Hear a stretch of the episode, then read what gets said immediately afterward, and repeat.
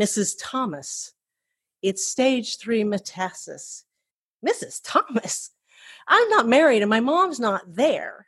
And this guy just took my uterus, my fallopian tubes, and my ovaries out of my vagina. I think we can be on a first name basis.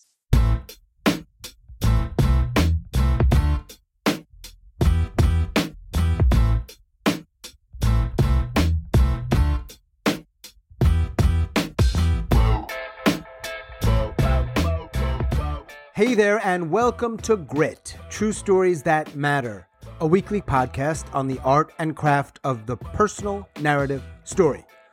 Each week, my partner Kurt and I will tackle one question and answer it as best we can to help you craft and tell better, more engaging, more relatable, and more memorable stories, true stories, personal stories, grit stories.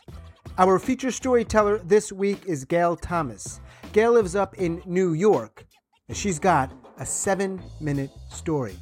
And when Gail's done, Kurt and I will tackle this week's question Do we really need to relive our stories? Stick around after Kurt and I are finished. Gail's got the final word. Thank you so much for listening. We really appreciate it. Please, if you like this podcast, let other people know about it. You can follow us on social media at True Stories That Matter and if you've got some ideas, some thoughts, a pitch, you can email us hello at storygrit.com. Thanks again. Let's dive in. It's August 2009. It's a bright, sunny morning in Brooklyn. I walk down the steps of my apartment to catch a cab. Normally, I would ride my bike, but I can barely walk. It's a few days after my hysterectomy, and it's time for my post op appointment. This is when my young, good looking doctor is going to shake my hand and tell me, Congratulations, we got all the cancer. I get to his office. It's it's small, and he's he's wearing a button-down shirt and khakis. He looks more like a teacher's assistant than a gynecological oncologist.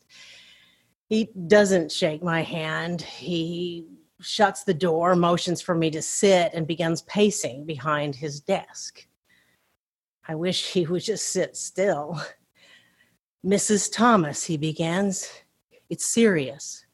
The cancer has spread from your uterus to your ovaries. I don't know if we got it all. I don't want to give you false hope. False hope? I'm like, that's an oxymoron. Hope is not false. It continues. I don't say anything. Mrs. Thomas, it's stage three metastasis. If you don't do exactly what I say, you have a 50 50 chance of being alive in five years. Mrs. Thomas, I'm not married and my mom's not there. And this guy just took my uterus, my fallopian tubes, and my ovaries out of my vagina. I think we can be on a first name basis he continues with all these statistics and all these numbers. He tells me that I have to start radiation immediately, six weeks, five days a week, followed by, by six cycles of chemotherapy. He calls it protocol. It sounds like a threat. I finally say, I'd like a second opinion. And he says, okay, as long as you start treatment first. That's not how second opinions work. I mean, I'm not a doctor, but I've done some research, and research says that you should actually not start treatment immediately after surgery. Again, I'm not a doctor, but I'm a lawyer and I like research, even though I hate confrontation. And research also says what's protocol one year can be over treatment the next. I have other reasons to be cautious about this guy. I have a fever that is so high, I can't even sleep at night. And there's so much drainage coming out of my body that when I walk my dog at night, I still go through my adult diapers. I can't even make it half a block. And I woke up, I woke up during surgery. I could hear him yell at somebody. She's not supposed to be that bloated. And I fell back down. I never told him that, but I asked him about side effects, which he does not want to talk about. So I just walk out of there in a daze. I I walk through this waiting room, which has all this dingy furniture, which I never mo- noticed before. I'm thinking, did I just pick this guy because he's good looking? I've made that mistake before but I don't have time to cry. I have to give myself a medical degree overnight. My family is asking me all these questions, what, what they're supposed to do. I don't know. I've never had cancer before.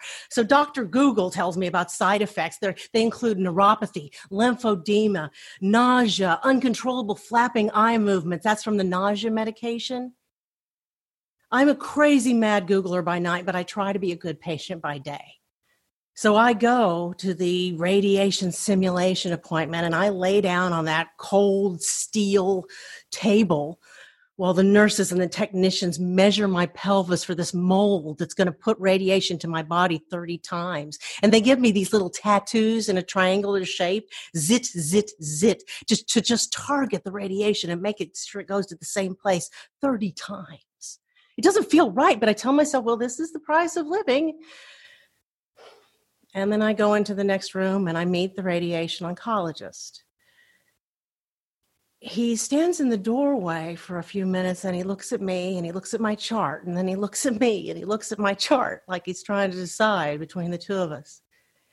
And then he sits down in a chair about six feet away from me and I feel like he's holding my hand. He's got these droopy eyebrows and he says, You know, I've been looking at your chart and there's a chance there's a chance that you don't have metastasis at all. You don't have advanced cancer. You have two primary cancers, both early stage. And if that's the case, you don't need any treatment, no treatment at all. I guess that's why you need a medical degree. Two cancers is actually good news. And this is real hope this is not false. I go home and I am energized. I mean, research is fun. I've got a purpose now.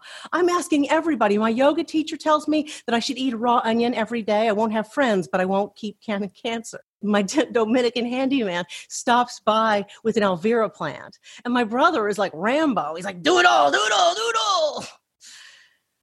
Finally, after talking to all these doctors and getting all these pathology reports, I get one that agrees with the oncologist that says I have two primary cancers and there's no treatment necessary. So I call up my bully, good looking doctor and I say, you know, huh, how about this? He says, Mrs. Thomas, your life is in danger. You must start treatment immediately. And then he goes on vacation and I break up with him. By this time, I have found Dr. C a kind, tall, skinny doctor with white, fuzzy hair who looks at me with kind eyes and, and tells me, you know, Gail, it's your choice. It's up to you. I'll support your decision and we'll do the research together.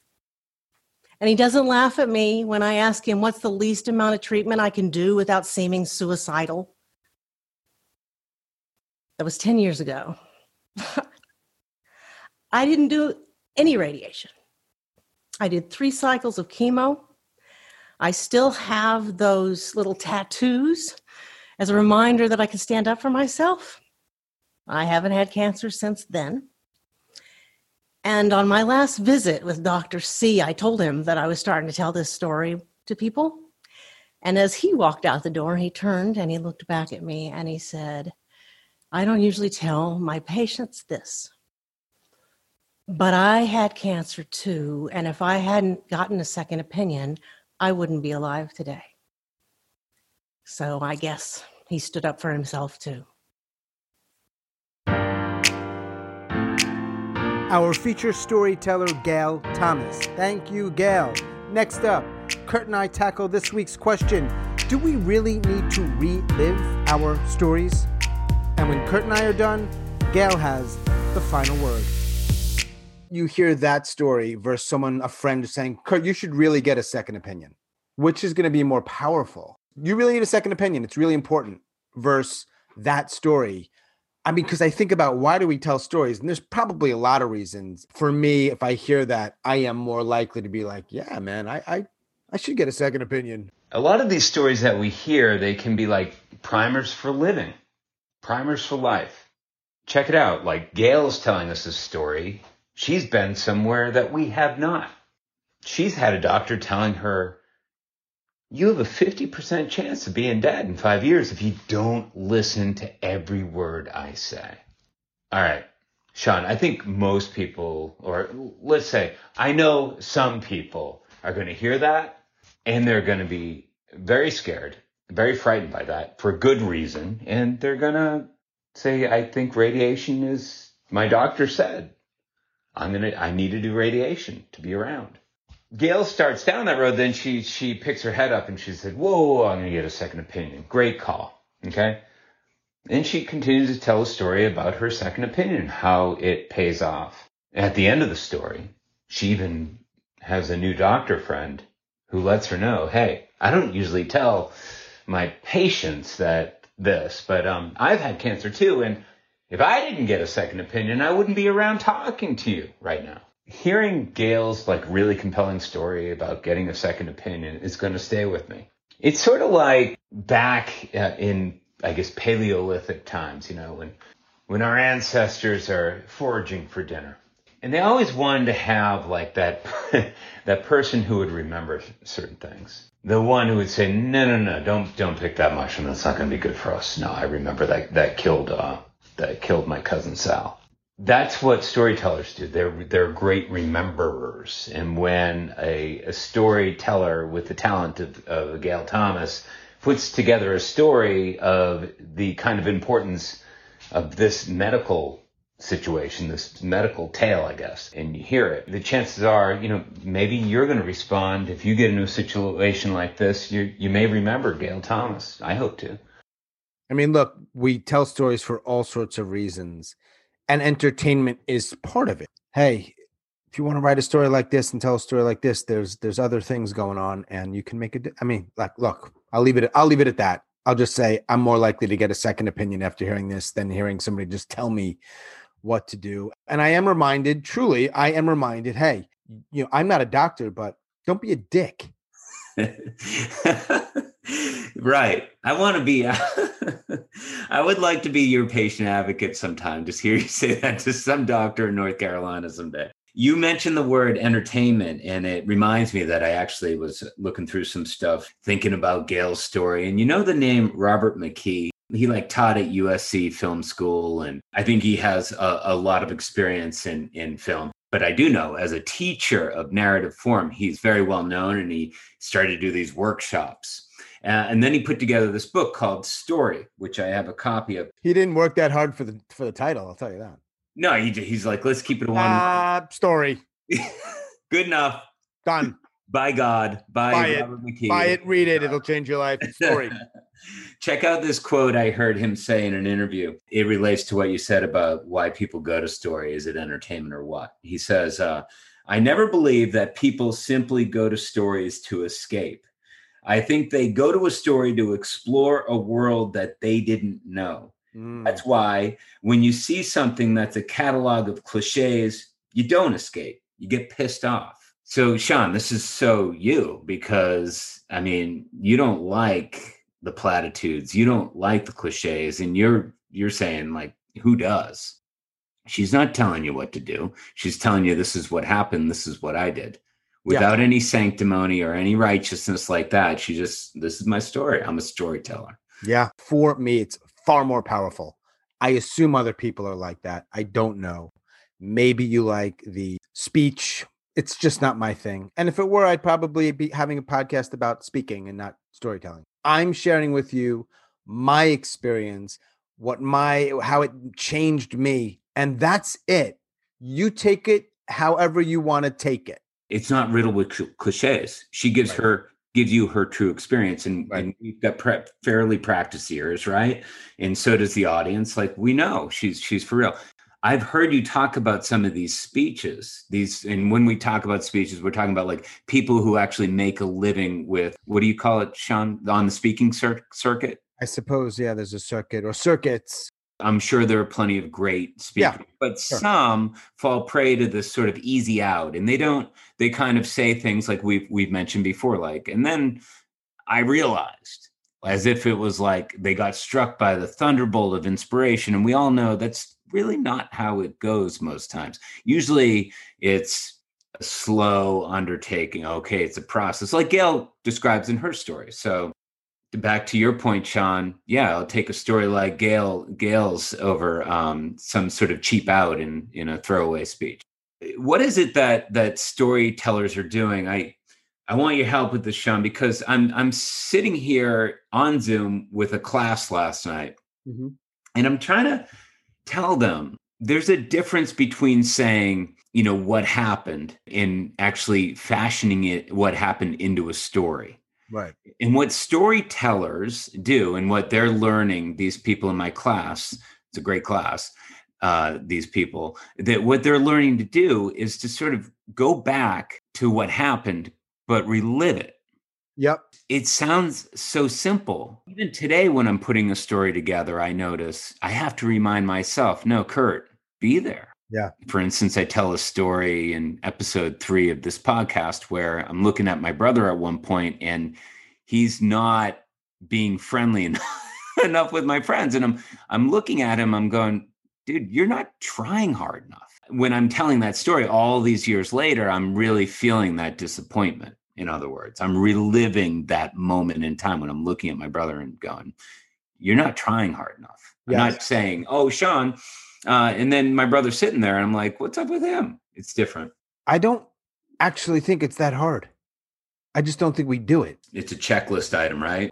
One thing that Gail does in her story is she, we are in her story, and she is reliving her story into the last thirty seconds. The entire story is Gail reliving those experiences. She's making choices because the story itself took place over some weeks, right? We don't have weeks with her. We have seven minutes with her she's in the story, reliving it. Not exactly. I'm, i assume when she's telling the story, she's not in the, the exact same emotional state as she was when she was on the table getting checked. She's reliving it or re experiencing it to some degree all the way up until the end. And she's making a choice at the very end. That was 10 years ago. That's the first time we're not reliving it with her. Most yeah. people don't do that in a story. They don't do it. They go out, they go in, they never relive it. They're telling it from this distant place. They're removed. It's all in the past, which it is, but well, listen to this story. It's different. As a different texture. You're in it. You're in it. And I like your the point you made a few minutes ago about it is so easy. I'm sorry, but it's easy. But it's it's not something that that we do because you know when you run into a friend downtown and you start getting deeply into a story i don't think we come along thinking that's what you do socially these days. You don't you don't get deeply into something. Yeah. one thing i want to point out with gail she is telling a really intense story. Notice the way that she starts this story. So gail has this sort of this easygoing uh, sort of dialect at the beginning of this uh, story She's going down some stairs. Then she also wants you to know, you know, this is where I am. I just had this serious surgery I'm going to go see my doctor. And this is the visit when he shakes my hand. He says, We got the cancer. She knows that's not the case, but she's telling you, you know, she's allowing you into the story. She's not hitting you over the head with a hammer right from the get go. She's saying, No, yeah, I, I said the word hysterectomy. That that usually means a tough thing for people who need them, but I'm going to my doctor and I think everything's going to be okay. She lets you in. I like that. What do you mean she lets you in? You know, you, are tuning into Gail's story and you don't know Gail, and all of a sudden Gail's talking and she wants to tell you about something intense. And so she made a choice. This is the style of story that Gail chooses to tell. There's going to be plenty of really intense information to follow. It's going to start happening soon enough within minute one. She doesn't dilly dally but she's telling you she's in an apartment in Brooklyn. She's going down the stairs. She tells you right away she she's got to take a cab. She can't ride her bike because she's hurting. Yeah. But you know what? She's also going back 10 years and remembering her frame of mind, state of mind is, well, you know what? I'm going to hear this from the doctor, and this is my own inference because we all, somewhere in our minds, want to believe that life is fair. And having a hysterectomy Gail has suffered enough. She balances things well. Part of it's her delivery. She's not over emoting. We've heard people over emote. It doesn't work. It takes you out of the story. She's not sharing it flat 10 years later. I'm just telling you in the mood or state I'm in in this moment as I tell it. go back and listen to the very beginning of the story. She's taking you right into that hot August day and you feel it a little bit. Let me tell you one other thing I really like that she does that is really easy to overlook in story crafting and or telling. That is massive. When she's going into the doctor's office. So 10 years later, she knows that doctor was kind of an asshole. My yeah. words. When she's reliving her story with us, she doesn't say that because she doesn't feel that way yet. Right. We don't get to know it until later. And a lot of people, including myself, fall sort of prey to or victim to. I know this about this person, so that's what I'm going to tell you about. But that's not actually how the story happened in real life. That's not actually how things happen. When she started it, she walked in and this is how she was feeling. She remembers. She accessed it. She shares it with us. Yeah. I had these hopes. This guy was this way and he was going to do this thing. And then it starts to change. So that I, was a long way of saying take us back to the moments and don't I don't know. I'll stop there. That's no, it, that wasn't a long way. I I get your point perfectly. Sometimes people just getting into storytelling will be like, "What's the difference between telling a story at the dinner table or at the bar and doing this stuff?" You just put your finger on. I think my answer is going to be pretty much what you just said because so many times at the Thanksgiving dinner table, uh, when I get if I get prompted to tell a story, I might say if it's a story about say Adam, made up name, right? And I'm and I want I'm like yeah, and you can see in my face how I feel about Adam. Adam is the type of guy who's you know, and I might tell you some characteristics about Adam. You know, he's selfish or he's not serious or he's uh whatever. And but you're gonna know a lot about Adam before I even get started. I don't even let you draw your own conclusion. Gail Thomas in the story is like, no, I'm just gonna put it out there. I'm gonna have some things to say, but I'm gonna let the story, I'm gonna let the listener in and I'm gonna let them go on this on this trip with me. Mm-hmm.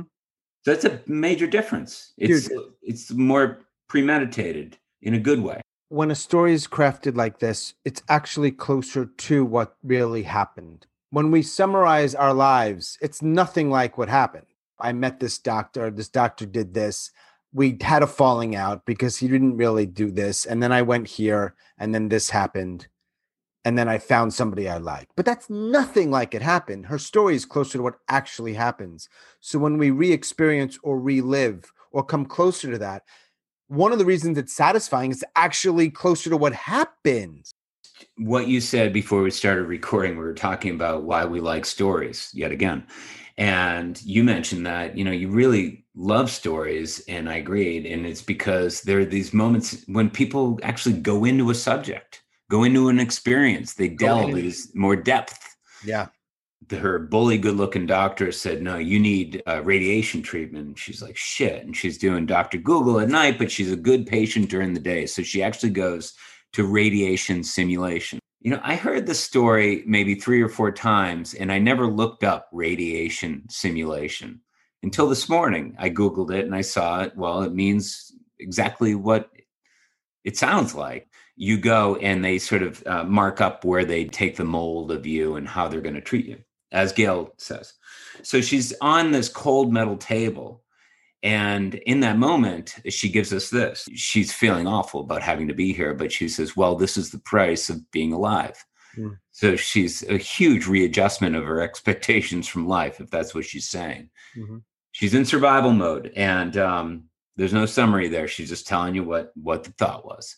But check it out. Like she gets up off that table and she goes into another room, and she uh, meets up with a brand new person, a brand new character in the story, and it's another doctor. She says he's standing in the do- doorway holding her chart. And when we encounter him, we don't encounter him as anything but sort of another sort of clinical present. And he's looking at her chart and he's looking at her, looking at her chart, mm-hmm. looking at her, to quote Gail, as if he's trying to choose between the two of us. Mm-hmm. So my frame of mind is like, oh, here we go, more drudgery. Well, fairly soon enough we we hear actually he he has some good news for her. Right. You've used this word i love it uh, this word discovery like when a storyteller allows you to discover and that's what she is allowing us to do and it's a it's a really satisfying thing that happens through listening to stories. Thank you gail. I'll just respond quickly with we use these different words and they do overlap and it could get confusing with respect to surprise and discovery and reliving. Look, I, I like that one example you choose, and I'm going to use that as my only example as well to say, she took us into this moment. He looks at the chart. He looks at me. He looks at the chart. He looks at me. She's reliving the moment. Let's leave it at that. She's reliving the moment. She waits to give us the next piece of information. She doesn't rush it. She does a really good job there. And she does it throughout her story. The most of her story is simply that kind of thing. This thing is happening. This is how I'm feeling, and this is why it matters. Another thing to point out about a scene like this is what a storyteller is able to do, even with the tone of their voice. In her voice, you can hear we're getting more of this ordeal until that changes because of another plot point that causes her to have real hope, not false hope, but real hope. And so she does that not with words, but with the tone of her voice. I, I want to point out one thing about my experience of, of hearing the story. And it's like at the beginning, she says, it's August 2009. It's a warm, you know, August day. Okay, got it. Eases me into the story seven minutes later, six and a half minutes later, I forget that we're in 2009 because I'm so engrossed the, I'm in the present tense with the story. And if you had asked me before she wraps the story up, Kurt, when is this happening? I'd be like, uh, I wouldn't come up with 2009 because I remember the first time I heard it, and she says that was 10 years ago, and I was like shocked into awareness. Oh, this is a decade in Gail's past. Mm-hmm. Mm-hmm. So it's interesting to get to an end of a story and to to really kind of size it up and and reflect on a little bit. Look, the storyteller spent a lot of time putting this stuff together. Imagine all the stuff that's on the cutting room floor. This right. is a huge experience in this person's life. She's worked hard to shape it. Okay. So, Sean, like get into minute seven. Like, what's this to you? What's this story about? After all those details, what, what do you make of this story? she clearly states what it's, it's about within the story about get a second opinion. Correct? Get a second opinion. She says, I, but got... Kurt, I'm also thinking it's about don't be a fucking dick. I feel like you have to get that in in every episode. You just kind of, yeah, yeah, yeah. yeah. because if we're, t- I guess it does come up a lot. Uh, I'm teasing. There's a part of me that always will go towards, hey man, if that guy had listened or been more empathetic. But anyway, not enough doctors probably get that response. They're authorities in our in our culture. They don't get questioned enough. That's what makes this story interesting to me. I totally agree. She and she pretty much spells it out. She doesn't say you should get a second opinion. She's like, I got a second opinion. And then by the way, there's this Dr. C, this fuzzy white-haired man who's tall and kindly. And he wasn't going to tell me. He turns around at the end of the story and he says, You know, I had cancer too. And I got a second opinion. And if I didn't, I probably wouldn't be standing here today. I mean, wow. Hey, kid, catch. And the mean Joe Greene just throws his game shirt. You know, Gail just throw threw us the game shirt right there. I hope that uh, comes across okay, Gail. We love your story. I will say one other thing. Well, a lived experience, a shared experience goes a long way to empathy or understanding. Yeah. So the doctor and Gail, it makes sense in the story. Like, yeah, uh, he's been through that and he gets it. Yes.